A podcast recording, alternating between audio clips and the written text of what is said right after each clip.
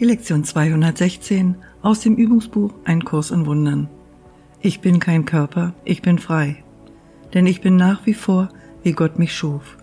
Heute wiederholen wir den Leitgedanken aus der Lektion 196. Nur mich selber kann ich kreuzigen. Alles, was ich tue, tue ich mir selbst an.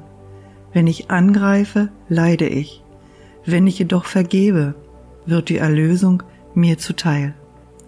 Ich bin kein Körper, ich bin frei, denn ich bin nach wie vor, wie Gott mich schuf.